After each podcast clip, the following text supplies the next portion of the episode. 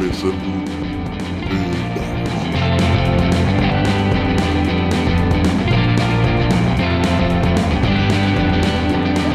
Ele foi escolhido já tem, eu acho que uma semana atrás, um dia antes da- das eleições, seria, teria sido feito no sábado passado, o tema de hoje que é ciência e tecnologia. Só que a, a administração ela fechou as, as publicações porque justamente por ter um, um- um problema da panela sempre cair, essas coisas assim, e, e tava, tinha muito fluid, muita coisa, tanto é que o Anderson até fez o, um post unitário para todo mundo é, debater só sobre aquilo. Então a gente pegou essa ideia do tema que você, que a maioria escolheu, e é, e é a live de hoje, do feriadão, né? Que a gente fala um pouco sobre ciência e tecnologia. Ah, eu, que estou apresentando aqui para vocês, e quem sempre apresenta, sou o Guilherme. Ah, eu sou um cara que está finalizando agora o, o, o curso de farmácia e a minha questão com a ciência e tecnologia vai muito mais além de medicamentos e das ciências voltadas para a saúde. Assim como é, eu sou um, um estudioso dessa área, eu também sou utilizador de outras áreas. Por exemplo, a questão da educação, que há muita ciência e muito, muita tecnologia nessa, nessas questões de usuário dessa, dessas tecnologias, no entretenimento em geral, assim como todos vocês estão ouvindo agora, também devem ser usuários ou estudiosos de alguma dessas tecnologias. Ah, é, eu gostaria que os, os dois convidados que hoje estão aqui com a gente falassem também sobre as suas experiências com a ciência, com a tecnologia e pudessem se apresentar aí para vocês. Bem, boa noite, aqui é o Gabriel. A minha especialidade, eu sou tecnólogo em sistemas para a internet, mas agora estou encaminhando meu, meu doutorado para a parte de inteligência artificial e realidade aumentada. E a Skynet é real e vocês não devem temer ela. É, boa noite aí, eu sou Now recording. tô no, no sétimo semestre da biomedicina. É, a minha experiência com ciência é bem, bem voltada para pesquisa. Nosso laboratório trabalha com extração de proteína de plantas, purificar para fazer é, enzimas que, que vão estar agindo na, na coagulação sanguínea. E a gente está aí para discutir um pouco sobre a ciência e tecnologia hoje. Yes, science! Cara, fantástico. Você falou dessas enzimas aí de plantas e de, de coagulação.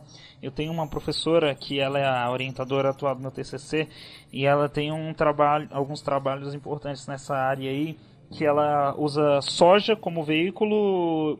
Tipo, lembra das proteínas carreadoras que transportam algumas enzimas, entre outras coisas?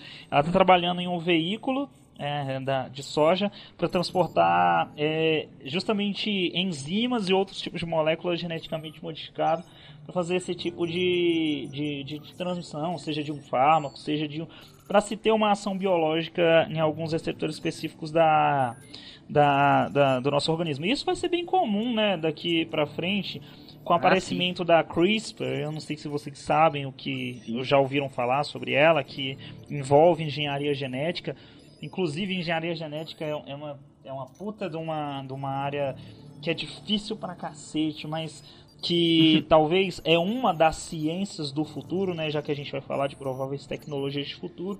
A Sim. primeira pauta que eu tinha separado pra gente conversar aqui é a importância do assunto no nosso cotidiano. Ou seja, porque não adianta muito a gente falar sobre a ciência daquilo que a gente não pode mensurar, né, daquilo que a gente não pode ver. Não adianta que eu chegar para vocês, pô, vamos falar de, ah, sei lá, vamos falar de astronomia, vamos falar de, sei lá, de física quântica. E, e isso, apesar de estar no nosso, no nosso, ter interferência com o nosso meio, não está visível ao nosso cotidiano.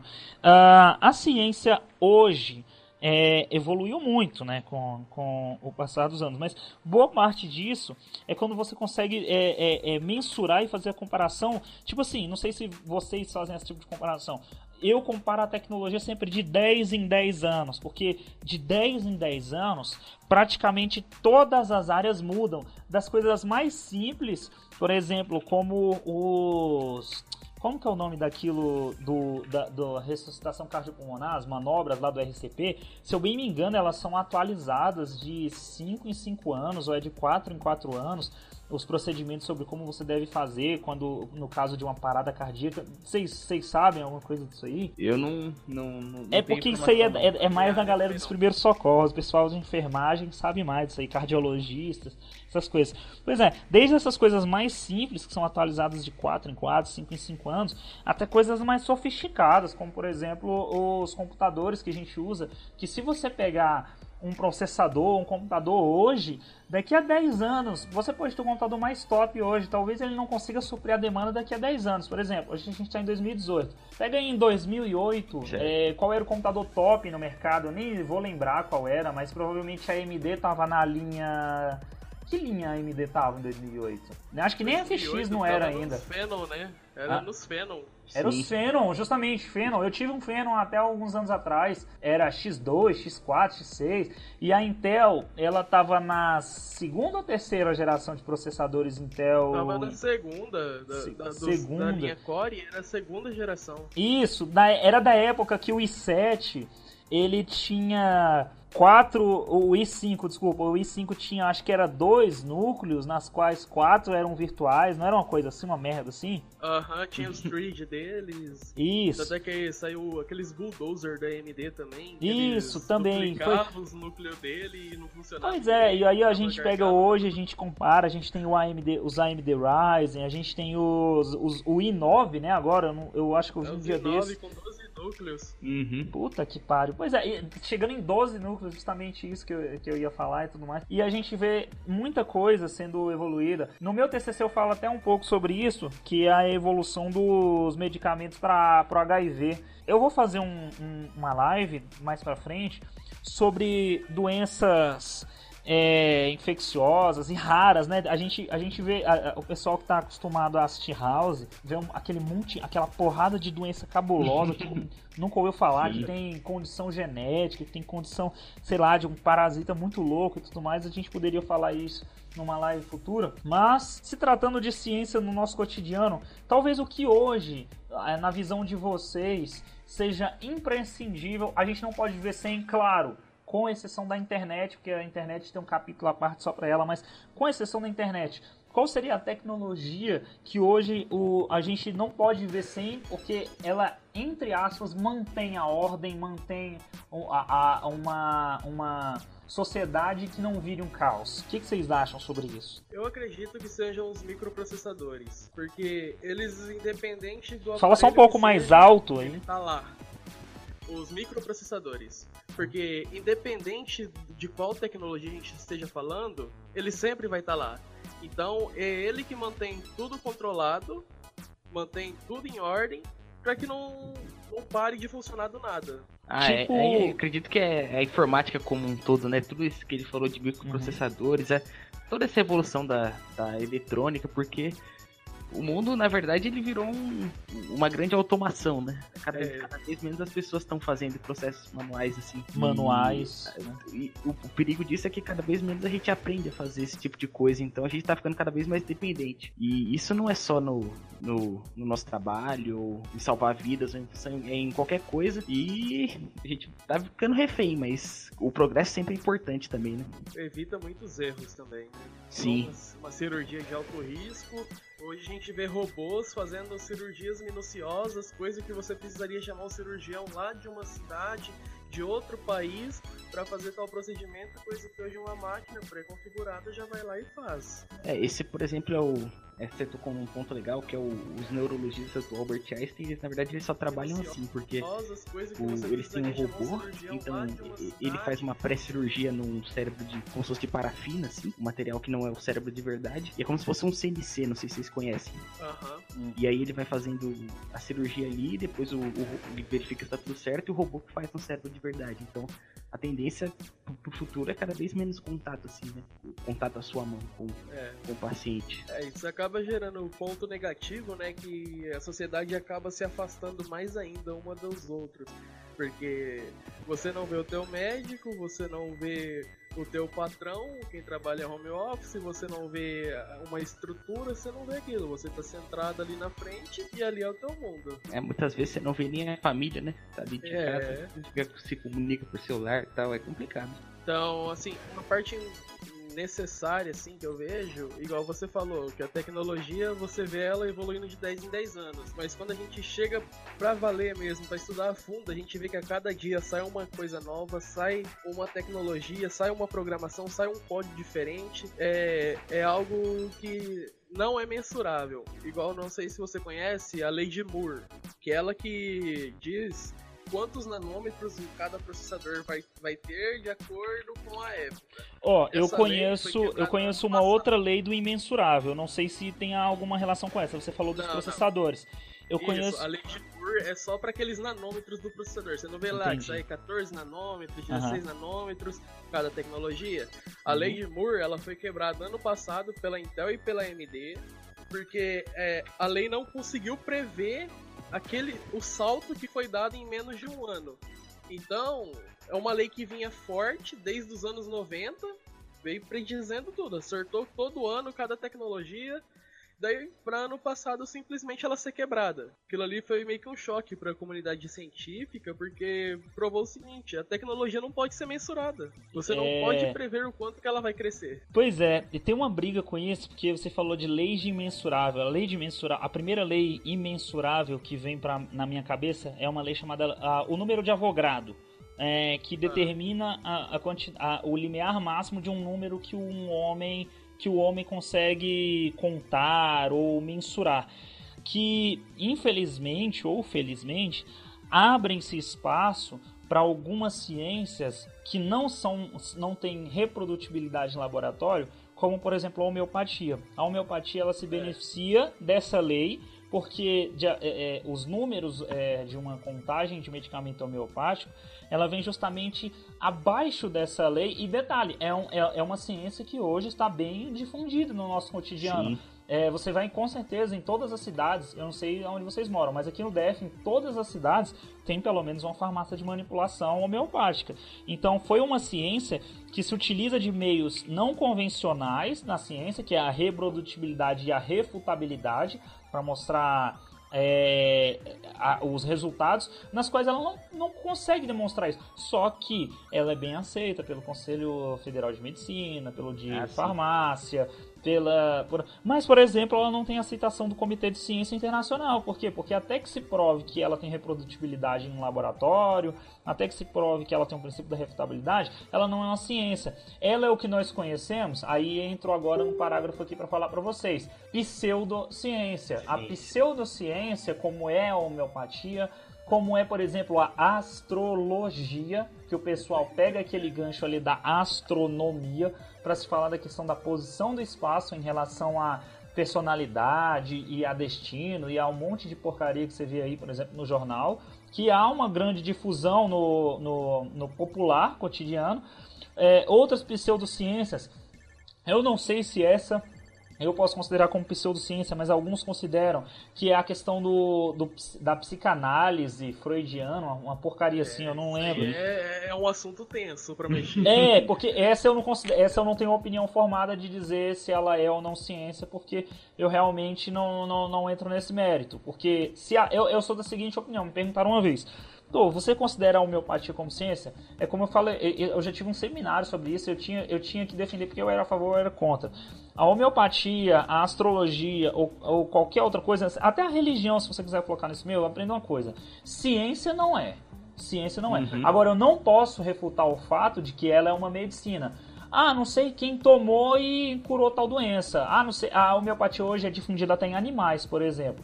E em plantas também. placebo também, né? É, tem isso aí é onde eu quero chegar. Mas o placebo em si não é uma forma medicinal? É. Então é como eu sempre falo, homeopatia não é ciência, mas é medicina. Por quê? O fim, o, o princípio e o fim da medicina é tratar curar e, e é, é, tratar o doente e curar ele, independente de qual método você use, independente do que você usou. Agora, explicar o como você tratou é o que forma ela não como medicina, mas como ciência. Homeopatia é uma medicina, Perfeito. mas não é uma ciência. É são termos, são situações diferentes. É igual, não sei se vocês já ouviram falar, você que é biomédico aí, já, já ouviu falar. Hemoterapia. Sim. A hemoterapia não tem comprovação científica nenhuma de que é uma ciência de fato. mas é uma terapia medicamentosa, é uma terapia medicinal. Por quê? Tem se provado aos longos dos anos, ninguém sabe se por placebo ou por outras razões. É, é, é o que a gente fala, é, não tem uma. É, quando você pega uma monografia de um medicamento que é, age em determinadas formas, mas ele não tem uma comprovação ainda de 100%, coloca mecanismos não bem estabelecidos. Então é mais ou menos isso que eu entro para hemoterapia e outras medicina, é, é, terapias medicinais que não se, é, não se é considerado ciência ainda. Não se tem ainda um princípio de explicar por que funciona, mas funciona para alguns, para outros nem tanto. Então onde, é, é, esse é o gancho que eu deixo para vocês. O que é ciência? E o que não é ciência, mas porque as pessoas acham que é ciência e por que aquilo não é considerado ciência? Já que eu já falei da homeopatia aqui. Bem, pra mim, minha, concep minha concepção do que é ciência e do que não é é o seguinte: a ciência, a partir daquele momento que ela é provada, várias pessoas chegam em um consenso, ela funciona, ela tem a parte que não funciona, ela tem seus efeitos colaterais todos contestados. E, e se mostra que é aplicável ao ser humano. Já a parte de não ciência é atribuir fatos a terceiros, talvez deuses, ervas, coisas nada a ver, uma mistura aleatória que o cara criou lá e deu certo e funcionou. Isso para mim deixa de ser ciência. É, acho que a partir do momento que algo consegue ser provado a partir do método científico e daquela coisa de você observar, de ser reprodutível, isso passa a ser ciência, mas a partir do momento que algo acontece de uma, de uma forma que a gente sabe que funciona, mas não conhece muito bem, virou um negócio puramente empírico, né? Não tem uma ciência é. por trás daquilo, então. É, eu, eu, não sei, não consigo, não me vem à cabeça nenhum exemplo aqui, mas como você mesmo falou, tem medicamento que hoje, por exemplo, a gente sabe que ele funciona, mas não sabe muito bem como. Uhum. E, e você sabe o que, que é curioso? Você falou agora disso aí, que não sabe como ele funciona. É que se você pegar um livro de farmacologia, nem precisa ser muito antigo, ali, década de 80, 90, eles não sabem elucidar bem o mecanismo dos salicilatos. Salicilatos, para você que está me ouvindo aí agora, é, é, um grupo farmacêutico na qual pertence, por exemplo, a famosa aspirina, que é o ácido acetil salicílico. Eles são salicilatos. Até ali a década de 90 não se sabia exatamente a elucidação de todo o mecanismo. Aí depois descobriram que ele não era só analgésico, descobriram que ele tinha uma, força, uma função é, para o pessoal que tem alguns problemas cardíacos, entre outras coisas, porque ele tem um. É, ele, ele consegue fazer a coagulação do sangue, entre outras coisas aí, né? Pessoal que tem um problema de hipertensão, essas coisas.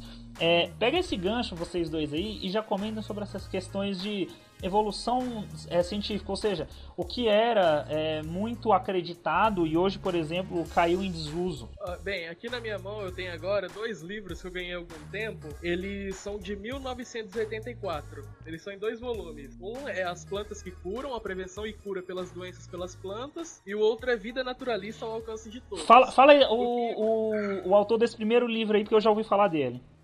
Então, o que eu acho mais interessante desse livro é que ele trata o câncer como se fosse inflamação dos órgãos.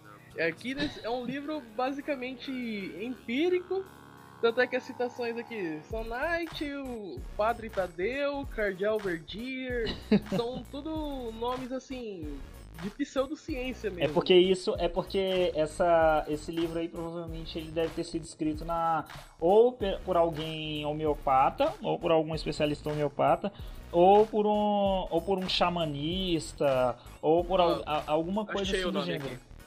É Moreira Yarza Acharan. Uhum. Nome de indiano, isso aí. então nem sei eu, eu peguei uns, uns dias pra ler esse livro, assim, daí eu falei, mano, os caras tratam câncer, fala aqui, ó, câncer de fígado, aqui, ó, tumor uterino. É, falando que o, uma mulher, que ele não cita nomes nem nada, falou que ela solicitou a opinião dele. Uhum. Daí ele aconselhou do, a doente a evitar intervenção cirúrgica. Porra, a mulher tá morrendo de tumor no câncer e. No, tumor no, no, útero e não pode ir atrás do médico. Deixa eu falar, deixa eu falar então. Deixa eu te falar então por que, que você leu essa, essa coisa e você se acha, acha meio absurdo. Como alguém tirou 10 em homeopatia aqui durante a faculdade. Uh, é, o que a homeopatia trata, que é mais ou menos o que retrata esse e outros livros, o livro principal da homeopatia, a Bíblia da homeopatia, se chama Organon na qual a sexta edição dele, se eu bem me engano, a última, não sei se é a, a mais atual, se utilizam outros, outros métodos, ela foi, ele foi produzido em 1926. Então você já vê aí a, a dificuldade grande que se tem. Existem três escolas da homeopatia. A principal, Hahnemann, e mais outras duas que eu não vou lembrar de quem é, mas são menos usuais. Nas quais essa, é, eles têm um princípio que diz que os similares devem curar os similares, diferente da medicina tradicional que a gente usa, que é a alopatia, que é os contrários curam os contrários. Você tem uma doença no fígado, você usa um medicamento para curar aquela doença do fígado. É, na homeopatia não existiu a doença, existe o doente. Então a consulta homeopática, inclusive, é diferente do, de todas as consultas de qualquer especialidade que você vai ter. É, o, você entra no consultório médico, ele pergunta sobre a sua vida, sobre a sua família, quase que como num ato de psicólogo, e aí ele vai descobrindo uhum. algumas possíveis causas de desequilíbrio da sua energia vital. É uma coisa meio Cavaleiros do Zodíaco, né? O seu chakra e essas coisas assim. É, seu... é mas é isso mesmo, eu não tô brincando não. Se vocês quiserem, vocês podem não, um dia sei. procurar e vocês vão ver como que é. Uma coisa que pouca gente... Agora que as pessoas confundem. Não confundir uma pseudociência, que é a homeopatia, com uma ciência verdadeira e comprovada que é fitoterapia. O que é a é. fitoterapia? Fito, para quem te, teve aula de biologia aí, vai entender que o reino fito diz respeito a plantas. A fitoterapia são terapias medicamentosas utilizando-se apenas plantas, apenas medicamentos de origem vegetal, sem o processo sintético ou semissintético. Uh, uh, você, Ô, tudo que você vai ter ali. imagens na publicação. Eu mandei foto do livro lá, mas não apareceu. Não, eu, eu depois eu, eu, dou uma olhada. E concluindo, ah, apareceu sim, apareceu aqui. E apareceu? concluindo, e concluindo a questão da fitoterapia, é, é, mais ou menos o seguinte: já ouviram? Você sempre, você sempre vai ouvir algumas coisas que, sei lá, você escuta desde a época da sua avó, entre outras coisas, vai passando de geração em geração. Isso é o que a gente considera como etnofarmacologia. O que, que é a etnofarmacologia? Ah, não sei que planta lá no Egito curava tal pessoa. O que, que os farmacêuticos e os pesquisadores vão fazer? Vão chamar botânicos para avaliarem toda a estrutura daquela planta, vão chamar o pessoal que o, o pessoal mais é, de bioquímica, que são os farmacêuticos, os médicos, para fazerem todos os testes e aí descobrirem se aquela planta realmente fazia o efeito desejado ou se não será apenas uma lenda. Deixa eu contar uma coisa: 65% das lendas, entre aspas, que são contadas são verdadeiras. Muitas dos nossos medicamentos vieram dessas lendas. Só que comprovado no laboratório, entre outras coisas. Quando a gente entra aí nessa questão da fitoterapia, é mais ou menos assim. Já ouviram aquela velha máxima? Ah, o suco de maracujá dá sono. Não é assim que a gente aprende? Uhum. Pois é, o que dá sono não necessariamente é o fruto maracujá, porém a sua folha, a, sua, a, a questão do extrato da folha, que é, a, da, que é a, a, a planta que dá o, o maracujá, a passiflora, tanto é que nos Estados Unidos o maracujá se chama passion fruit, né? Porque é a, a fruta da paixão por causa da passiflora. É justamente a folha que causa o efeito calmante, ou efeito tranquilizante, ou anti-estresse, entre outras coisas. Só que por que, que o suco de maracujá também tem esse efeito? Porque é uma relação bem simples. A folha não está bem próxima do fruto, então é natural que há o contato dessas substâncias com o fruto, mas não necessariamente a substância, a maracujina, entre outras coisas, essas, essas substâncias químicas que, que, que dão a, a calmaria, sejam do maracujá. É mais ou menos, por exemplo, quando entra naquela. Na, que eu não vou entrar aqui no, no, no, na, na, na, questão, da maconha. O que causa o efeito da, da maconha principal não é necessariamente a folha da maconha igual é propagado como símbolo, mas quem sabe a história de verdade sabe que é a flor da maconha e não a folha.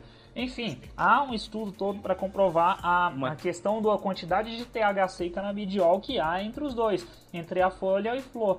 Ah, Guilherme, a fitoterapia estuda tudo isso? Estuda. Ela estuda, além do fato de que é uma ciência verdadeira, ela estuda o efeito da planta no organismo e qual parte da planta você vai encontrar mais quantidade daquela substância. Vocês querem relatar alguma outra ciência que é, sofreu avanço tecnológico com o passar dos anos, como foi a questão da fitoterapia, entre outras? É, eu acredito que uma parte, não sei, não sei o termo correto, me corrija se eu falar besteira, mas a parte dermatológica também. A descoberta que antes era tudo era câncer de pele, era tudo tinha que cortar e não sei o que. Hoje são classificadas de várias formas, ou é uma mancha, ou é uma pinta, ou Benigno, pode ser mesmo maligno. câncer de pele. É, então, meio que quebrou bastante coisas a respeito de suposições mesmo, igual você estava falando. Parte mitológica, assim, da história, que fala, uhum. ah, se você fizer tal coisa, vai sarar de tal doença. Não foi bem assim. Às vezes, naquilo que a pessoa fez, teve alguma parte que realmente era para aquilo. Só que não é para todo mundo que vai funcionar. Tipo, você quer citar então... fosfetanolamina indiretamente? É, por aí.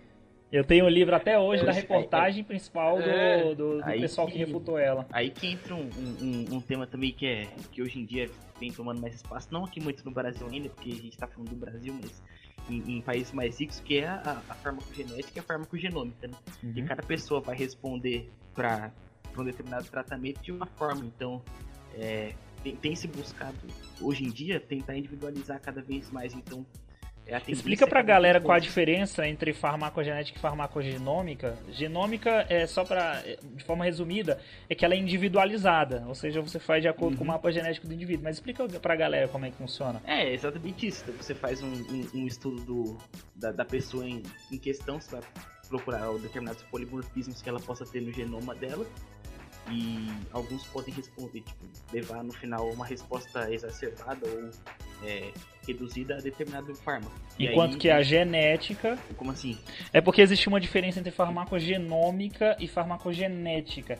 A farmacogenômica ela é muito individualizada. Ah, ela. Sim. Entendeu? É o que você estava falando e aí me lembrou esses dois termos aí que eles possuem uma mínima diferença. Sim, sim, perfeito. Não, mas pode continuar, é, era são, só isso mesmo. São, são diferentes, mas vamos pensar aqui no, na, na ideia central. Uhum. Que a ideia é cada vez mais você tentar dar uma individualizada no tratamento, justamente porque as pessoas vão, vão responder de uma forma diferente. Isso vocês estavam falando de, de fitoterápico, você dá um, um, exemplo legal disso que eu não sei se todo mundo conhece, mas é, era bem comum quando o pessoal ia jogar Libertadores, assim, ia jogar na altitude, uhum. na época que o antidoping era bagunçado, o pessoal levava Mastigava folha de coca. Folha de né? coca. Pra, pra ficar tranquilo, entendeu? Você sabe que agora eles arrumam outro jeito de driblar isso, né? Porque existem outras substâncias que são pró-fármacos que liberam metabólitos que é. ninguém pode dizer que os caras estão tomando doping. Existem outras formas de enganar o doping hoje em dia. É, porque hoje em dia, na verdade, doping os caras vão procurar, eles procuram bastante diurético, né? Porque o cara toma, Furosemida aí. Toma diurético. Sai na hora para tentar é, tirar da urina, na hora que ele fizer o exame, desaparecer, mas eles estão testando hoje em dia pros, pros diuréticos, porque se, se um cara tem muito diurético na urina, provavelmente ele tá tentando esconder alguma coisa por trás e, e aí você consegue pegar o cara pelo doping. Mas é uma, é uma interessante também. Bom, é que vocês tinham falado também dos avanços tecnológicos, acho uhum. que a medicina como um todo, acho que foi uma das que mais se beneficiou do, dos avanços. Se você for considerar cirurgias, por exemplo, é, em anestésicos também, assim. então a gente teve um desses últimos, acho que 30 anos assim, a gente teve um, um avanço estrondoso, porque a porcentagem de pessoas que entravam na cirurgia e provavelmente não sairiam de lá com vida era, era muito maior do que você tem hoje. Hoje em dia as pessoas têm, fazem cirurgias cardíacas, até cirurgias no cérebro que são bem invasivas e uma taxa de sucesso bem alta. Né? Então, acho que a medicina tem caminhado bem ao lado da tecnologia para trazer segurança para o pessoal. Pois é, vocês citaram um exemplo bem sucedido de tecnologias avançadas, de como a medicina envelheceu bem a, as tecnologias. Mas assim, agora me veio à cabeça uma área que evoluiu muito mal na questão científica e tecnológica, que é a educação. Porque você, a gente pega procedimentos de medicina, eles são atualizados de 10 em 10, 5 em 5 anos. Agora a educação não, parece que se você pegar a sala de aula hoje, 2018, e comparar com a sala de aula de 20 anos atrás, você vai ver que é a mesma coisa. Você vai ver que a de sala de aula de 20 anos atrás é a mesma coisa. Talvez a única diferença venha do fato de que hoje os alunos não pesquisam mais nos livros, eles pesquisam pelo celular, no Google ali automatic, é, na, na hora, pelo computador. Mas isso não é um grande salto, porque em si não houve uma, uma como é que um se aprendizado, diz? né? Isso, a aplicação prática da tecnologia dentro da sala de aula, e sim só no que... aprendizado. Isso não é aquele Eu momento, que... aquele impasse que chega é, é, que, que, que, há uma briga muito grande pela questão do homeschool, porque, por exemplo, o homeschooling ele é uma prática milenar, independente de existir tecnologia ou não, mas que hoje, com a nossa tecnologia, talvez seja muito mais bem aplicado do que era anos atrás. Então, talvez essa, né, não sei se vocês vão lembrar de outra área, tenha sido talvez a, a, a área mais que mais fracassou no avanço tecnológico da humanidade. Vocês lembram de algum outro exemplo? Ah, eu, eu acho que a escola é um exemplo legal, porque para mim é uma opinião pessoal. Acho que a escola recebeu muito mal a tecnologia, assim. Por exemplo, hoje é, basicamente inevitável que uma criança ou um jovem tenha um celular. E ao invés da escola tentar usar isso como ferramenta de aprendizagem, eles preferem É botar lá É uma isso. placa, tá proibido trazer o celular. E não só isso também, acho que os professores têm, têm certo preconceito com os alunos, ó. Tem gente no ensino, no ensino médio que não pode fazer trabalho digitado, tem que perder tempo escrevendo Ah, na mão. Uhum. É uma coisa que, sabe, não, não, não cabe mais no mundo de hoje. Quando você que é responde um professor dizendo que também. achou uma fonte na internet e aí ele fica meio desacreditado. Eu confesso que eu dei Sim. aula e eu achava maravilhoso quando al- al- alguém achava alguma coisa na qual era uma correção minha, porque prova não que você quer saber mais que o professor muitas das vezes, prova que você foi procurar sobre o assunto e você acabou aprendendo muito mais do que o próprio que a própria pessoa que te ensinou. Às vezes tem dessa. E é claro, às vezes você acha que aprendeu e na verdade se equivocou com a interpretação de um texto, mas vocês entenderam o que eu quis dizer. Parece que os professores têm medo até disso. Não só os professores, os outros profissionais têm medo de Todo serem mundo. substituídos pela internet, por exemplo. É igual quando, acho que foi o ano passado, saiu um artigo, não sei de uma instituição de medicina, eles falando assim, nunca pesquise no Google qual a doença que você tem, vai direto ao médico. Em partes, isso tá correto, porque se você falar que você tá com uma mancha na pele, lá é capaz de alguém no Yahoo responder pra você que você tá com câncer terminal. Sempre assim. Então, Ou então usa um termo muito complexo. parte É, é uma parte mais sociocultural. Parece que as pessoas, por mais que elas usem a tecnologia, tenham uma Smart TV em casa, tenham um smartphone, elas ainda têm medo da tecnologia. Eles meio que tentam atestar de qualquer modo a veracidade. Igual o bom exemplo que você citou aí, dos livros contra o Google, basicamente.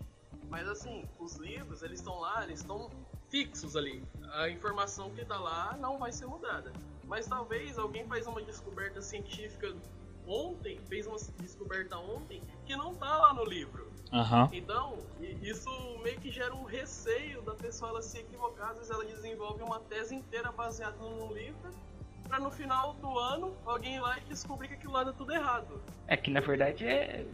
Os livros, na verdade, eles estão sempre um passo atrás né, da ciência, porque você entra, sei lá, num PubMed assim da vida, tem artigo que provavelmente saiu hoje. Claro, nem tudo que tá lá é verdade, mas. Digo, nem tudo que tá Sim, lá, sim. a É, ciência nada deve ser aceito, né? É, mas a credibilidade que o PubMed passa é muito grande, né, cara? Porque esse- ele tem um credibilidade pra isso. Não, não, sim, mas eu, eu digo que em ciência nem, nem tudo que tá, que tá Que é credi é, que tem credibilidade seja o correto, eu verdade, né? entendo, eu É a entendo. verdade absoluta da- daqui pra sempre, né? Sim, Os e, quadros mudam, os livros não. e justamente por isso que é uma pessoa que vai entrar num, num mestrado, num doutorado, o cara não, não, não, não, vai estudar num livro. Ele vai estudar nos, nos papers que o pessoal tem publicado, entendeu? Uhum. Porque ele tá sempre exemplo, tentando buscar o mais. Eu mais vou falar da minha área, assim, é, a parte de tecnologia. Como que eu vou pegar um, eu tenho um livro aqui de Delphi, que é a integração de Delphi com banco de dados. Como que eu vou acreditar naquele livro, sendo que hoje pode ter um recurso muito mais simples em Python? Eu não vou querer perder tempo lendo um livro inteiro, compreender um assunto que já está obsoleto. Então entra uma- a parte cultural de novo das pessoas, que elas precisam perder o medo da tecnologia. Sim. É, acho que o, o- o principal também é isso que você falou dos médicos, acho que é, é, Também tem toda uma questão ética por trás, porque cada vez menos. Na verdade, acho que cada vez mais os médicos estão se parecendo com o Google e acho que esse é o problema, entendeu? É, Porque a medicina ela não deveria ser esse tipo de. Sabe? Você deveria olhar para o paciente e, e saber inferir as coisas que estão acontecendo e não se basear em exame laboratorial ou se basear. Claro, são coisas que estão aí para até tá avançando para ajudar, né? Para refinar o diagnóstico, mas hoje em dia o médico pega e fala, vamos fazer exame de tudo aí. É, aí faz o geral. a gente vê o que, que tem, entendeu? Muitas É vezes ele nem meu sabe o pai- que tá pedindo. Ele falou que uma vez, acho que foi pra tratar a amígdala, o médico ele esquentava a garfo com uma colher no fogareiro e encostava nas amígdalas dele. Fiquei, mano, isso aí é de média, porque hoje você vai ver tem um comprimidinho simples que vai e faz isso. É. Então é uma questão que tem que aceitar a evolução mesmo. Sim. Se eu contar uma coisa pra vocês, eu tava conversando isso com um professor meu um dia desses, que é da parte de genética e biomolecular, fizeram um achado de que a azitromicina, um antibiótico, é, tinha propriedades anti-inflamatórias. E, e isso faz até algum sentido, porque eu, eu, eu já ouvi falar de um caso de, de um pessoal que tinha rinite, uma amiga minha tinha rinite, Eu tomava azitromicina, eu falei, caralho, azitromicina nada a ver com rinite, velho. Rinite, inflamação e tal, não sei o que. Falou, não, mas eu tomo e melhora. Eu falei assim, caralho, beleza, então, né? Encontraram essa função que. E, e isso dá uma credibilidade muito forte para a azitromicina, porque a azitromicina ela já vem sendo já. Algumas cepas de bactérias já vem começando a ter uma resistência é, contra ela. E aí vão e acham uma segunda propriedade nela. É fantástico, porque isso alonga a vida útil de uma droga, por exemplo, como é a azitromicina, que tem grande venda no mercado brasileiro, principalmente por causa do, da questão de que ah, a bactéria não está causando resultado com a amoxicilina e tudo mais. Tá, com a azitromicina que algum resultado ela dá. E geralmente funciona, até o momento que a bactéria vai e consegue a resistência contra as duas. Eu vou dar uma parada aqui para ver os comentários, a gente volta com, com essas pautas, eu já apresento as novas pautas. Vamos lá. Ó, o Tomato aqui, o nosso grande mod, está falando. A lei foi criada, é, eu acho que deve ter sido a lei que você citou sobre a os processadores. Moore, isso. isso. A lei foi criada sobre princípios econômicos, não computacionais. Hoje em dia tem N barreiras tecnológicas que tomaram, impo tornaram impossível continuar acompanhando a loucura que ela impunha. A principal barreira para continuar a loucura da lei de Moore foi o fato de da tecnologia de controle termal estar atrasada ou parada. Me corrija algum de vocês aí que vocês entendem mais disso se eu estiver errado, mas é verdade que existe um, um, um pacto, uma, um, talvez seja essa lei, uma merda assim, de que a tecnologia ela tinha que ter alguns determinados anos para conseguir lançar uma próxima tecnologia para não defasar muito rápido o produto dela, ou isso só era uma questão mesmo de marketing de venda? Isso aí eu ia deixar para tecnologias futuras. Mas é o seguinte, é a tal da obsolência programada. Você faz um produto com prazo de validade uhum. para que no próximo ano ele já seja inútil e você seja obrigado a comprar o próximo. A lei de Moore foi realmente sobre princípios econômicos. Ela foi feita para tentar limitar as empresas a não desenvolverem demais e, e quebrar. Vamos ser sinceros, não anda funcionando muito, né? Já que a é, Intel a cada ano mete uma geração nova. É, tanto é que foi isso que aconteceu ano passado. As empresas foram lá e quebrou a lei de Moore. Por isso que todo mundo ficou louco, causou aquele alvoroço. É porque era um estabelecimento econômico. Hoje uhum. você vê, todo ano sai um iPhone, todo ano sai uma linha S, todo ano sai uma linha Note. Exatamente para isso, para você ter que comprar mais e consumir mais. Então, é, criou um ciclo vicioso, que você sempre tem que comprar novo, novo e novo. Então, é, a parte econômica ali que o Tomato falou foi exatamente para isso, para obsolência programada. Pois é, isso me lembra uma coisa. Parece que todo ano tem uma porra de um Call of Duty diferente, né? Tem um Assassin's Creed diferente. É, tem, né? tem, é tipo assim, tu, tu sabe que FIFA e PES vai ter, porque eles precisam realmente atualizar o, o jogo para é, a questão das temporadas dos clubes. Jogos Sim. sazonais como esportes, é entendível que se tenha cada ano um diferente. Agora, quando você pega Assassin's Creed, você pega Battlefield, uh, Call of Duty, já parou bem. Cara, isso eu, eu, eu sou suspeito a falar porque, por exemplo, eu gosto muito de Battlefield, mas assim, o último que para mim eles lançaram que tiveram alguma qualidade é, eu, eu joguei muito um, eu gostei da campanha do 1. O multiplayer eu achava ah, uma a bosta. A campanha do 1 foi perfeita. A campanha do 1 foi sensacional. Para mim, a melhor campanha de todas do Battlefield foi a do 1. E eu não sei se vocês jogaram o Battlefield Modern Combat 2 no Play 2, que você podia ficar trocando de personagem do esquadrão. Se vocês já uh -huh. tiverem jogado esse, é muito fantástico. Se não tiverem, joguem que é, é, muito show de bola. Eu acho que até hoje a, a galera consegue jogar online no Play 2. É Battlefield Modern Combat 2, alguma coisa assim. Já no Call of Duty, o, eu tenho o Black Ops 3 por causa que a PS Plus me deu ele de graça. Eu acho uma bosta esse jogo, velho. Eu não consigo gostar de Call of Duty. O único que talvez tenha me, me chamado a atenção tenha sido o, aquele primeiro 4. Era Modern Warfare. Acho que era é, isso. Assassin's Creed é a mesma bosta. Todo ano sai um Assassin's Creed e eu acho uma bosta. O único que eu joguei e achei inovador na época foi justamente o primeiro, porque, cara, era diferente de tudo aquilo que eu tava uhum. acostumado de ver. E aí você começa a ver, ah, o segundo foi bom, o segundo foi bom. O terceiro já começa a cair, o quarto já começa a cair, aí é você. foi caindo, foi caindo no mais do mesmo, né? É, o mais do mesmo, é justamente mesmo, essa saturação. Uhum. É igual o Resident Saturou. Evil. O Resident Evil agora tá pra sair o remake do 2 no início do ano. Cara, fantástico. Eu joguei um, dois, eu joguei de todos até o último. Chega no Ah. último, eu já acho o último uma bosta. Por quê? Muda-se a, a visão, não sei o quê, mas você Do sabe nada, que é né? porque não tem mais o que inventar, os caras estão saturando. Entra na questão da É, obsolência da tecnologia de videogames, de Vou- celulares, de, de, de computadores. Por exemplo, é, eu até hoje, eu rodo, o, é, o meu computador ele é um FX 6100. Eu acho que esse processador deve ter uns 7 anos ou 6 anos, alguma coisa assim. E roda alguns jogos da, da atualidade no, no, no médio, no low, essas coisas assim. Mas, tipo, a galera, é, é- é- é- esses, essas questões tecnológicas são mais alimentadas. você- Eu não sei se a lei de Moore diz respeito a isso. Ao consumismo, seria isso? É, ela é princípio econômico. Princípio É que ela é econômico. pra frear o consumismo exacerbado. Por exemplo, hoje a gente vê todo, toda vez que sai um processador novo, já entra um youtuber lá, já faz aquele PC. Um unboxing, né? Power, não sei o que, PC de 100 mil da Corsair, PC de não sei o que. Exatamente. Não é aí que isso. entra a crítica do nosso famoso filme que a gente não pode citar o nome daquele clube. Nossa senhora. Não é? É- aí entra essa questão do- das pessoas trabalharem em empregos que não gostam para poder comprar aquilo que elas não precisam. É mais ou menos essa Isso. ideia. É, exatamente. Deixa eu terminar de ler os comentários e aí vocês podem comentar sobre eles. Ciência não, é o famigerado placebo. Ele deve estar citando sobre a homeopatia. Anão Lúcido, Fio Douro. Ah, livros que eu falei, ah, foi você que citou, Gabriel. Cigano concorda com Tomatinho, que é a questão da lei de Moore. É, sim, isso é verdade, já tem prazo de validade as coisas, a gente acabou de citar. E é isso. Não tem mais comentários novos?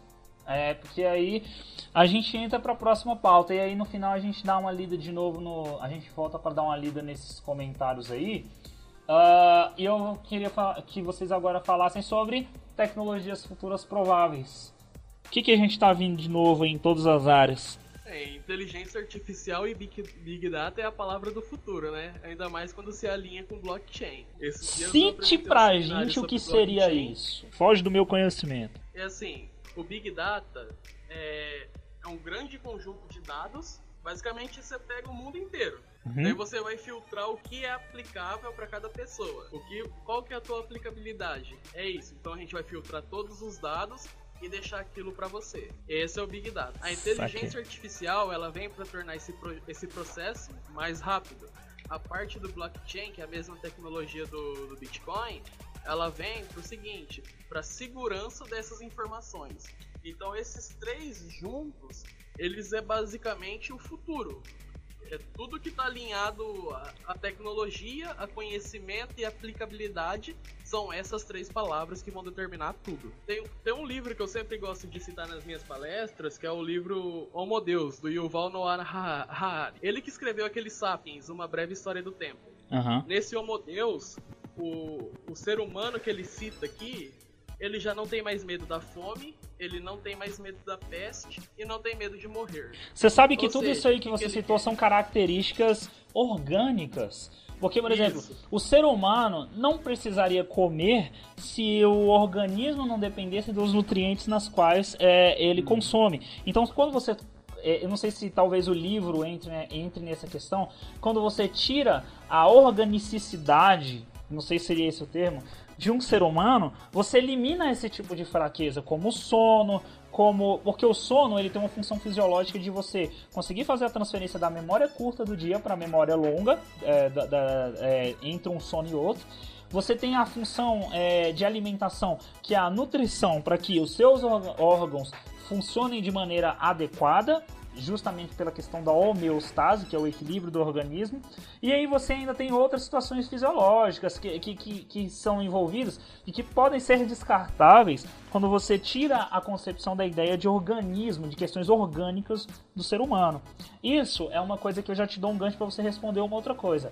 O que é reprodutível, por exemplo, das ficções científicas, dos livros, dentre outras coisas, nessas futuras tecnologias prováveis que a gente vê carro voador, máquina do tempo, é, download de cérebro para propagação da vida, o que Ah. disso é reprodutível? É, todo mundo deve ter assistido Altered Carbon e ficou fascinado com o que eles mostraram lá. Uhum. Esse ano mesmo saiu um estudo falando que é possível transferir uma consciência de o- para outro Esse lugar. ano não, eu ainda vou te Aquilo dizer ali mais. Eu ainda vou te dizer mais. Eu já fui na Já? palestra de um cara que é venezuelano, é, radicado nos Estados Unidos. Eu já fui duas vezes na palestra desse cara. Ele prova, através de estudos, que ele une as cinco ciências, eu não vou lembrar as cinco, mas ele fala lá, é cognitiva, informática, é, molecular, nanômica e, e outra lá que eu não tô lembrado agora para que ele consiga fazer o download do cérebro em uma máquina e ela consiga transferir isso para um corpo não orgânico. E assim, é- é- é- existem vários estudos. Talvez, igual você falou, talvez esse artigo venha ter saído por agora. Mas estudos já existem já há alguns anos. Sim, e é fantástica a palestra desse cara, que na qual ele Ah. tem um documentário no History Channel chamado A Vida Eterna. É só colocar no YouTube aí. Vida Eterna, documentário History Channel. Eu não vou lembrar o nome dele, mas eu sei que é um cara venezuelano. Eu lembro que eu tive muito pouco tempo para falar com ele, que acabou a palestra. Eu tive no máximo acho que dois ou três minutos para conversar com ele naquele pós-palestra e tudo mais. Foi de graça. Foi show de bola. E assim, uma coisa que ele sempre falou pra mim que eu concordo. Ele perguntou quantos anos eu tinha na época. Eu falei, pô, eu acho, eu acho que eu tava com 24. Ele falou assim: você sabia que você já tá velho pra ciência? Eu falei, sim, eu eu não, eu tenho plena. Eu tenho plena certeza de que é verdade isso. Porque a ciência e, e a questão fisiológica, ela passa muito rápido. Eu costumo dizer, passou dos 23 anos, você não evolui, você não, não, não, não causa processo de evolução, você causa processo de degeneração. O seu organismo, a partir dos 23 anos, já está se preparando para morrer. Basicamente isso. É, antes de entrar na parte de tecnologias da ficção científica, eu vou voltar a falar do livro lá, só os três tópicos dele que basicamente elucidam tudo sobre o que o livro ta- trata. O primeiro tópico é: a guerra se tornou obsoleta, a fome está desaparecendo, a morte é apenas um problema técnico. Só esses três tópicos já, já dizem basicamente o seguinte: que pra gente descobrir a imortalidade é só um passo. Uhum. Agora, falando de tecnologias da ficção científica, muitos cientistas dizem o seguinte, que o que é combustível para a ciência é a ficção científica. Eu Verdade. garanto que se não fosse o, Star sei lá, o Trek. de volta, o de volta pro futuro, assim, ninguém jamais pensaria em, viagem no tempo. Com Claro certeza. existiam vários artigos antes. Se não existisse o Star Trek, não haveria videoconferência, não haveria touchscreen dos smartphones. Ah, Enfim, é- eu concordo plenamente com essa citação. E, e também, outra parte, eu acredito, assim, igual a questão de viagem do tempo. Entra numa parte mais de astrofísica, uma questão de limitação, talvez você ir lá e alterar alguma coisa. Sabe, a teoria do caos, assim, bem dizendo. O- A viagem do tempo, ela poderia acontecer da seguinte forma. Você se projetar lá, mas sem poder interagir com o ambiente. Você conseguiria ver aquele período da história, basicamente Assassin's Creed. Você só, só estaria Sim. seguindo a história. Você não mudaria nada. Outra parte também que eu falo, é, que eu sempre gosto de citar nos seminários, é a respeito do teletransporte. A gente já se teletransporta hoje. A gente manda mensagem de casa pra alguém lá no Japão. Uhum. Pra que mais do que isso? Talvez uma questão Talvez de os meios de transporte comecem a se modernizar mais. Talvez. É, o- os novos carros da Tesla e da Porsche, por exemplo, são carros autônomos. Não tem ninguém dirigindo. Você senta lá, você fala pra onde você quer ir, você não tem mais nenhum esforço de dirigir. Isso aí já é tecnologia da ficção científica, né? Que fala, ah, ativar piloto automático, daí o negócio vai e Você citou, um- você citou um parágrafo tá importante da viagem do tempo, essas coisas aí. É, tem um livro que eu gosto muito, que eu tenho aqui, que ele se chama, acho que é A Terra Tem Espaço, de, do Asimov. Cara, É, é ela é muito show de bola. Você citou, um- você citou um parágrafo tá importante. É, che- chegando nessa última, nessa última parte aqui do tema, ah, é que eu tinha separado uns cinco temas já, mas meio que a gente já falou dele durante a live. Eu, eu até a- tenho um, um negócio legal pra trazer nessa, nessa pegada, falando das evoluções. Eu Uhum. acho que a, a medicina ela, é, ela, é, ela tá sempre ligada com as ciências básicas, né? Então, principalmente a física, a química e tal. É, mas uma que eu acho que para os próximos 10 ou 15 anos, ou talvez até menos, acho que vai, vai vir a ser uma coisa bem promissora, é a, é a adronterapia, não sei se vocês já ouviram falar. Cite aí pra gente o que, que é. Que é, você, em vez de você fazer a radioterapia convencional, você faz um feixe de próton ou de íon de carbono. Porque eles não desviam, eles não perdem energia no meio do caminho e eles conseguem chegar, tipo, um, um feixe mais preciso no tecido. Então não tem aquele, toda aquela, aquele dano tecidual em volta que acontece na radioterapia. Eu acho que tá em um campo legal até pros físicos. Então, é, então a, aplica a aplicação seria mais oncológica. Sim, sim vai ser um, uma coisa que vai. Aqui no, já tem ensaio clínico sendo realizado com isso em alguns países. Eu acho que é a tendência para o futuro. E quanto às ficções, eu queria trazer um, um, um, livro aqui que não sei se o pessoal já leu, mas que é até famoso, que é o Admirável Mundo Novo do Aldous Huxley. Que no livro o, o autor trata uma sociedade futurista onde as pessoas não têm mais filhos, elas não têm mais família, mas onde todo mundo é meio que feliz, entendeu? Mas então, voltando, e as pessoas são divididas em castas, e as castas delas são, são definidas pelo tanto de oxigênio que ela recebe na formação, esse tipo de coisa. E isso, na verdade, é o, é o futuro, porque a gente já tá sabe. dizendo que, que tá de boa, pode acontece, continuar. Isso, isso, acontece no. Né, hoje em dia. É, por isso que pessoas que às vezes têm, sei lá, são marginalizadas da sociedade, às vezes têm dificuldade para para ir bem na escola e tal, porque a pessoa não se alimenta direito, às vezes teve uma gestação complicada, porque a mãe não conseguiu fazer um pré-natal legal. Então eu acho que assim, é, a ficção científica, ela, ela existe no, no campo da medicina, eu acho, pra gente é, tomar cuidado, entendeu? Pra gente levantar questões éticas também, porque é, hoje em dia a gente tem um problema que a gente pode fazer praticamente qualquer coisa, entendeu? Né? Em, em, medicina, a gente tem o, o próprio CRISPR que você falou, a gente tem tem as reproduções in vitro. Hoje em dia a gente tem uma gama de coisas que a gente pode fazer e não temos ninguém para botar o limite nisso. E, e, daqui a pouco a gente vai. O que, que a gente vai estar tá fazendo? Vai estar, tá, sei lá, formando exército de clone para trabalhar? Vai estar tá formando exército de clone para fazer guerra com outras pessoas? E esse tipo de coisa a gente pode pensar que tá longe, mas na verdade não tá tão longe assim. É, isso aí já entra em outro tópico da parte de tecnologias futuras. Uhum. Ali, né? O que é reprodutível das ficções científicas. Não é porque é tecnologia que vai ser bom. É, Sim, o, concordo. avanço, o avanço das guerras. Como que seria uma guerra hoje? Por que, que hoje não se tem uma terceira guerra mundial? Porque é inviável. Porque basta cada um apertar um botão em seu gabinete e o mundo inteiro explode. É. Mas e se começar, com, por exemplo, a jogar doenças né, em pequenas áreas? Desenvolver é. uma plaga capaz de destruir a nação e, e depois ela se matar. É fácil. Eu acho, eu acho que, inclusive, deixa eu só cortar você rapidinho. Isso seria uma boa, uma boa, um bom tema pra gente fazer no, numa futura live, que eu até coloquei isso, disponibilizei na enquete, que é o bioterrorismo. Eu até coloquei é. como tópico separado, porque por exemplo, é um assunto tão grande para se falar sobre isso Gigante. e como, como isso gera é, evolução, mesmo que de forma negativa na ciência, de que precisava de uma live separada só para se falar sobre isso, entendeu? É, você falou aí da, da questão da, da, da, de uma outra terapia em alternativa à questão do, dos radioterápicos atuais. Cara, medicina é, é uma coisa tão, tão fora da, da, da casinha, tão longe, assim, uma, uma coisa tão absurda da, da, da tecnologia que eu tava vendo há alguns anos atrás uma coisa chamada fagoterapia. Fagoterapia vem daquele aquele aquele termo que a gente já conhece mesmo da ciência básica, que é fagocitose, que é um ir lá e fagocitar um, um, uma, um outro ser mais fraco, entre outras coisas.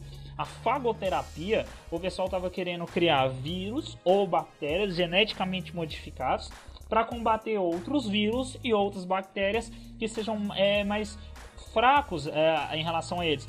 Isso era uma terapia que eles já estavam já pensando em usar. Aí entra toda aquela questão da CRISPR, de fazer modificações genéticas para conseguir ter um, um, um, conceito melhor. Eu acho que daqui a, não digo 20 anos, mas daqui a 50, 80, 100 anos, medicamentos, fármacos, como a gente conhece hoje, vão sair do, é, da, da, da, questão é, medicinal. Por quê? A gente pega medicina 100 anos atrás, 100 anos atrás o pessoal tava tratando os outros com. Como é que se diz o nome daquelas sanguessugas lá? É, de fazer sangria mesmo. Sangria, né? isso, isso, sangria é o nome, valeu, não lembrar. 100 anos atrás, cara, o pessoal fazia sangria achava a coisa mais normal do mundo. Fazia é, na, poção. Na Grécia, se cortar era a coisa mais normal. É, isso. É da mesma forma como, a gente, como o Anão ali colocou, que a medicina do futuro fará com que a medicina atual seja considerada barbárie, é justamente isso daí. É, é uma questão de que daqui a 100 anos Pô, você tomava comprimido para, para dor, não sei o que, sendo que, cara, daqui a alguns anos, é, é, num futuro bem próximo. Vocês já assistiram um filme chamado Gataca? Não. Gataca é um filme de 99, da Uma Thurman e do Ethan Hawke. Uh, é, retrata bem o que vai ser o futuro que já vem acontecendo por algum tempo. Os filhos não serão mais biologicamente é, programados, eles serão Eu queria, eu queria entrar mais pra frente, era sobre a reprogramação genética. Isso, você mas- não ia precisar de medicina, bastava você ir lá e alterar o código genético É. e tá curado. E há quem. E Então, olha só é- que absurdo. Há quem utilize isso, por exemplo, filhos é, de pais que têm miopia. Os pais não autorizam a questão genética a tirarem o gene da miopia, porque de acordo com eles, eles querem que o filho seja como eles, então não pode ser tirado o gene da miopia, o que é um absurdo. Ou seja, você priva a criança eh, de eliminar uma, uma patologia, uma- um problema fisiológico desses, em prol de uma. Cara, e você sabe que isso vai acontecer muito daqui, é, é, mesmo com a questão da reprogramação genética, por uma questão seja religiosa, seja por uma questão social, de ativismo político. Eu tive uma aula quinta-feira agora de exames laboratoriais que fala sobre a questão da vacina. Cara, como que pode, em 2018, existir um movimento de ativismo político como anti-vacina, como conspiracionista de, de que a indústria farmacêutica. Puta que pariu. Quando eu já começo a escutar isso, e o pior Ainda mais ainda, no Brasil, né? Que a indústria Nossa farmacêutica nem senhora. faz vacina praticamente. É, É, tudo cara. que faz, o Eu, o Cara, meu TCC, o meu TCC fala é você sobre as, as atuais tecnologias com HIV. Quando você fala disso, o pessoal fala, a indústria farmacêutica já tem o, o medicamento para AIDS, mas não libera porque é mais fácil vender coquetel. Quem é o imbecil que tem a ideia de eu tenho a cura da AIDS, eu vou gravar o meu nome na história e, e- e, tipo assim, eu vou, eu vou ganhar, ganhar trilhões. Ah, mas se usar os coquetéis vão ganhar muito mais. Não, caralho, não vai ganhar porque a ideia da concorrência é todo as, as, as 20, 30, 40 empresas maiores do, do mundo do ramo farmacêutico vão estar ganhando junto. Agora, o cara que criar a, a, a, cura, ele vai ganhar, velho, ele, ele, ele expansão. Um Imagina, imagina só isso. hoje, imagina hoje a GSK, que é uma das mais importantes, porque é ela que está fazendo os últimos antirretrovirais, os inibidores da integrase. Imagina a GSK descobrir que você tem a cura, sendo que ela tá testando dolutegravir e Bictegravir. Ela fala, puta merda, ela vai economizar mi- trilhões e ela vai ganhar trilhões. E você grava o seu nome na história e eles se dão bem e todo mundo se dá bem. Ah, mas é muita inocência acreditar nisso. Não, não é inocência, cara. Ah, mas de- aviões caem com não sei o que lá, com não sei o que. Cara, primeiro que aquela, aquela treta lá do maluco que caiu, o avião lá do pesquisador da, do HIV, tinha a ver com a treta da Ucrânia com a Rússia. Não tinha nada a ver com conspiracionismo, com com negócio de. Ah, pô, velho, fode, velho, fode a gente quando a gente. quando É, é, isso aí é, é complicado mesmo. Mas isso também é, é um. é- é- isso entra no primeiro tópico. A importância da ciência no nosso cotidiano é mostrar para as pessoas que esse tipo de coisa, na verdade, não, não existe, entendeu? É, e quebrando essa ignorância inerente que as pessoas Sim. já possuem. Elas acham assim, ah, os caras têm a cura do câncer, mas eles não querem liberar porque é mais, mais compensa pra eles vender vacina. Sendo que Nunca, existem gente. milhares de tipos de o câncer, né? A galera acha que um falar. medicamento só vai curar tudo. É, É, não que o existe câncer é uma doença e não que é, sei lá, 100 doenças diferentes, né? É, Que tem- câncer tem é só o vários- termo que se designa para neoplasias malignas, seja de qual natureza for. Porque aí você entra com leucemia, que tem a, tanto a linhagem linfóide, que tem mais dois tipos, que aí existem mais outros subtipos, quanto a linhagem mieloide, que Mieloide, existem né? dois tipos, que vão mais outros é. subti- subtipos, É. que existe linfoma Hodgkin, não Hodgkin, que existe mieloma, que existe sarcoma, que existe carcinoma, adenocarcinoma. Galera acha que câncer é só uma coisa só, que não existem vários tipos. É, igual Guilherme, você falou agora uns nomes científicos aí que eu não peguei, mas pra você ter uma ideia como evoluiu.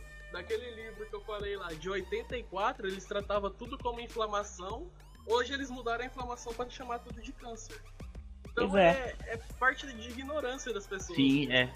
É, Galera não sabe a diferença entre tumor benigno e tumor maligno. Por exemplo, sabe a verruguinha que vocês têm aí no braço de vocês nojento e tudo mais? Seja lá onde vocês tenham tido verruga na vida de vocês. Se vocês não sabem, verruga é uma manifestação de um tumor benigno, ou seja, que não causa metástase, ou seja, que não se espalha no organismo e não danifica seu organismo nem a questão da homeostase. A, a verruga ela é um tumor benigno da maioria, é, eu acho que de caráter viral, de um vírus chamado HPV, na qual 90% da população mundial é portador assintomático, ou seja, não manifesta que tem o vírus, mas possui o vírus.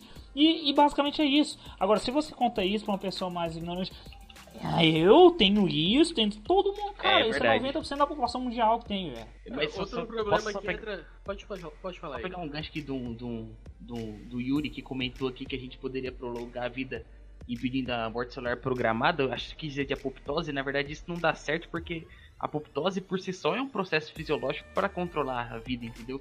Yuri tá perguntando se a água dá câncer. Formação, desde, desde a sua formação até até você morrer, você vai estar tá fazendo apoptose normalmente. E não necessariamente isso é um, é um processo ruim. O problema é a necrose. Se você né? fosse imaginar na, na, necrose dos tecidos, que a necrose e a apoptose são processos diferentes. É que não, não cabe explicar, mas em hum. linhas gerais a, a apoptose é uma coisa que deveria acontecer e a necrose é uma coisa que acontece é, decorrência de alguma doença ou de algum processo que, que está errado no, no organismo.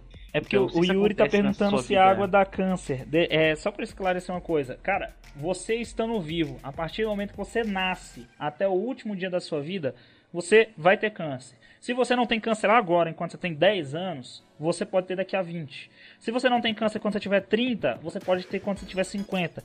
Câncer é algo que já está no seu DNA, que se você não morrer por outro tipo de doença, seja infecção bacteriana, seja por tiro, seja por por parada cardíaca, você um dia morrerá de câncer. As suas células não foram criadas para serem imortais. As suas células elas têm um tempo limite na qual, em algum momento da sua vida, a, a, a stem cell, que a gente fala que vocês conhecem como célula tronco, tronco. ela vai, ela algum, em algum momento vai começar a falhar a programação dela. É igual, por exemplo, o trabalhador numa indústria, numa fábrica. Essa é a melhor analogia que existe ele consegue criar por dia 100, ele consegue embalar por dia 100 caixinhas de leite.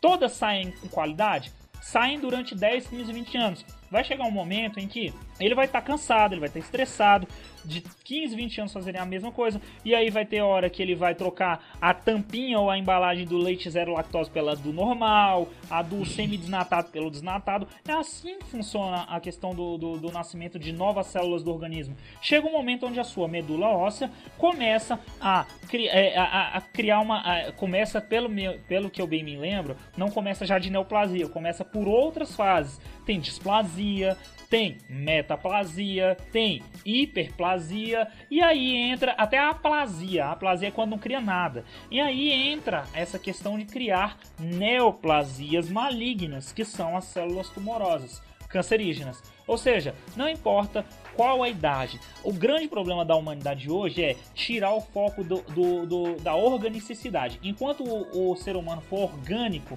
enquanto o coração for orgânico, enquanto o rim for orgânico, enquanto tudo seu for orgânico, você vai morrer um dia e, e, e as, as pessoas dizem causas naturais em 2018 não existe mais esse termo. De alguma coisa você vai morrer. Isso, esse termo, causas naturais, se, se citava daqui a 30, 40 anos atrás, nas quais você não tinha os exames e nem tinha os laudos periciais que a gente tem hoje para comprovar as causas das doenças. Hoje não existe é, morte natural. Ah, ele teve uma parada cardíaca. A parada cardíaca não é morte natural, porra. Não é causa natural. Realmente ele tava gordo, tava com. É, uma, ele teve uma, um problema com a aterosclerose, né? ele teve um AVC e morreu. É, ah, normal. Não, não é normal ter um AVC, caramba. Ah, ele morreu porque ele era paciente diabético e ele teve complicações. Então não é, é normal, é porra. As pessoas aprenderam a aceitar a morte de qualquer forma. Exato.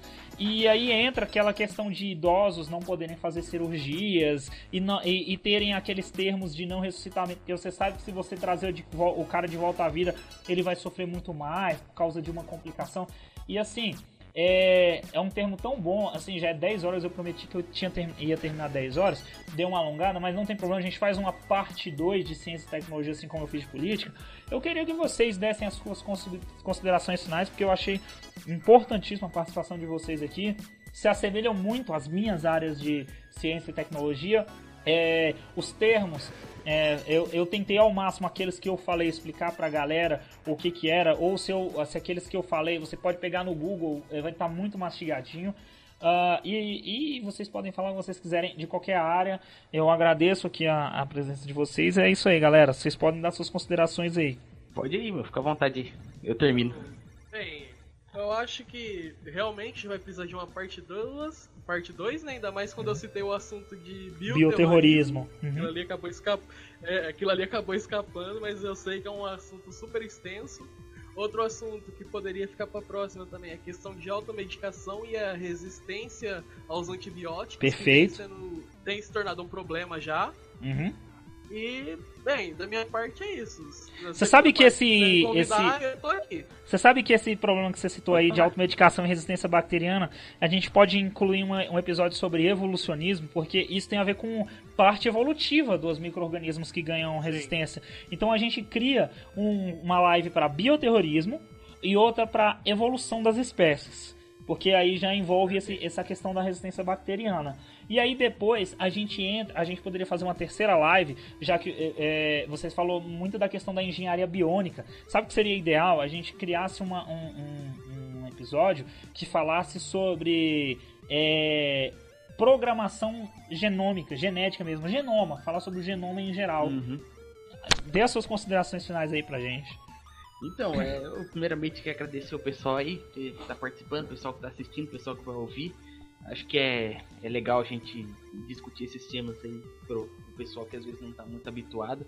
Fiquei feliz de ter participado.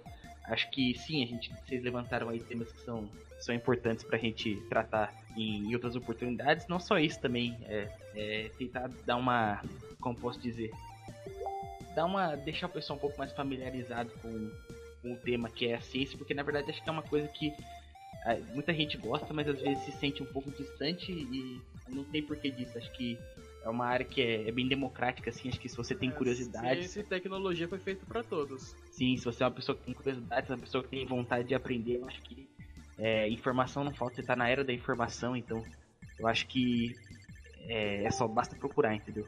E é isso, fiquei muito, fico muito feliz aí. Acho que a gente pode trazer também, como vocês falaram aí, os temas da, da genética, da genômica e nisso discutir a ética, porque foi como um cara falou ali: se a gente é capaz de mexer no gene da, no gene da miopia, a gente também vai ser capaz de mexer na cor do cabelo, mexer na altura, mexer na cor da pele, e isso vai, pode implicar em coisas que a gente pode estar caminhando para uma eugenia que a gente acredita que a gente não queira.